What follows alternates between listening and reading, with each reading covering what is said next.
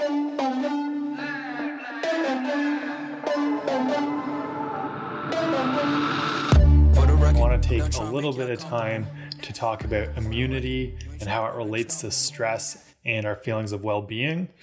This week, I released and launched a new online course on a website called FlowAcademy.ca, and I hope that you all go check that out. I know a lot of us are feeling very stressed and spiraling out of control a lot with being stuck at home, feeling cooped up, and so something I wanted to do to try to contribute and help in any way that I could was create a quick and easy challenge week on a few of the key factors that come into mind when it comes to well-being. And so the topic of today's video expands on one of the topics from the challenge week, which in day 2, I talk about stress management. And something that's tied really into stress is the immune system and its function. So in the course, I mostly talk about the relationship of stress to the immune system. And today I want to take a few minutes to talk a little bit more about that immune aspect of it so that you can stay healthy and avoid getting sick at this time. So first up, a quick overview of what you'll learn if you join in on the free challenge week on the Flow Academy website is the relationship of stress to the immune system. Now, stress actually, to some extent, helps to bolster our immune system, but as it goes over, there's a bit of a curve. It reaches a peak somewhere around a moderate level of stress, which is known as eustress because it's actually this beneficial amount of stress that helps our body become more resilient to greater doses of stress. But what happens is as we continue along that curve of more and more stress and it becomes more chronic in our life, and that's where things start to spiral out of control as far as negatively impacting the immune system with stress. So one of the things I did talk about in the course in day 2 on stress management is getting lots of antioxidants in your diet right now is important for that stress mitigation effect, but it's also another thing that's important to keep in mind for the immune system.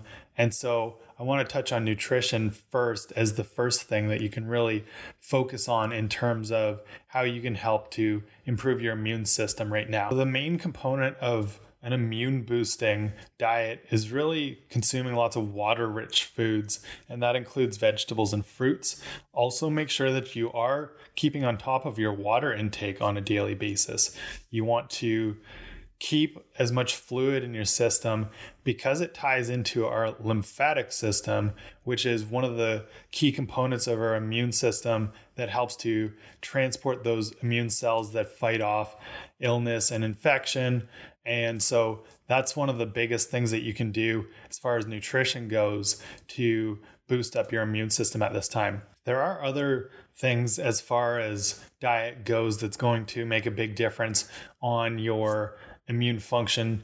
Most of it comes from eating natural whole foods and also things that are just vitamin and mineral rich. You know, organ meat's one of the best things that you can consume for getting a high dose of certain vitamins and minerals, particularly the ones that are included or incorporated into our immune system. So that's one thing that you can also be sure to focus on right now. A lot of people are turning more so to the quick, easy processed foods, but we do have that time on our hands for most of us to actually spend some time in the kitchen, look at what you can do to make foods that are exciting and interesting to you with all those natural ingredients and whole food sources. So then the next thing that's really important is exercise. Moving our bodies actually helps to keep that lymphatic system going, which I mentioned is a main driver of our immune function. And it's also something that's just going to help to regulate that stress and just boost up everything. People that exercise more tend to get sick less. And so there is that correlation we know. And it seems to be in part because there is an immune boosting effect from regular exercise. And so You can get started right away. In week one of the challenge week on the Flow Academy is all about exercise and movement. So if you click on into the link in the description, you can go and get started with that content right away. And then the next main thing you can do for immune function is getting enough sleep and making sure that your sleep quality is topped up. One of the easiest ways to get sick is if you don't get enough sleep for what your body needs.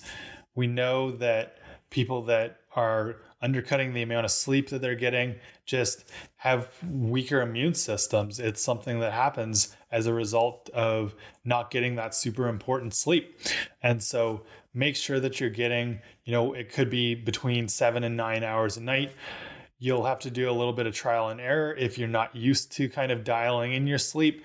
Most of us do have the chance to sleep a bit more right now, as long as we're not doing things like binge watching YouTube at the end of the night. Then make sure you're getting to bed on time and really taking care of prioritizing that sleep.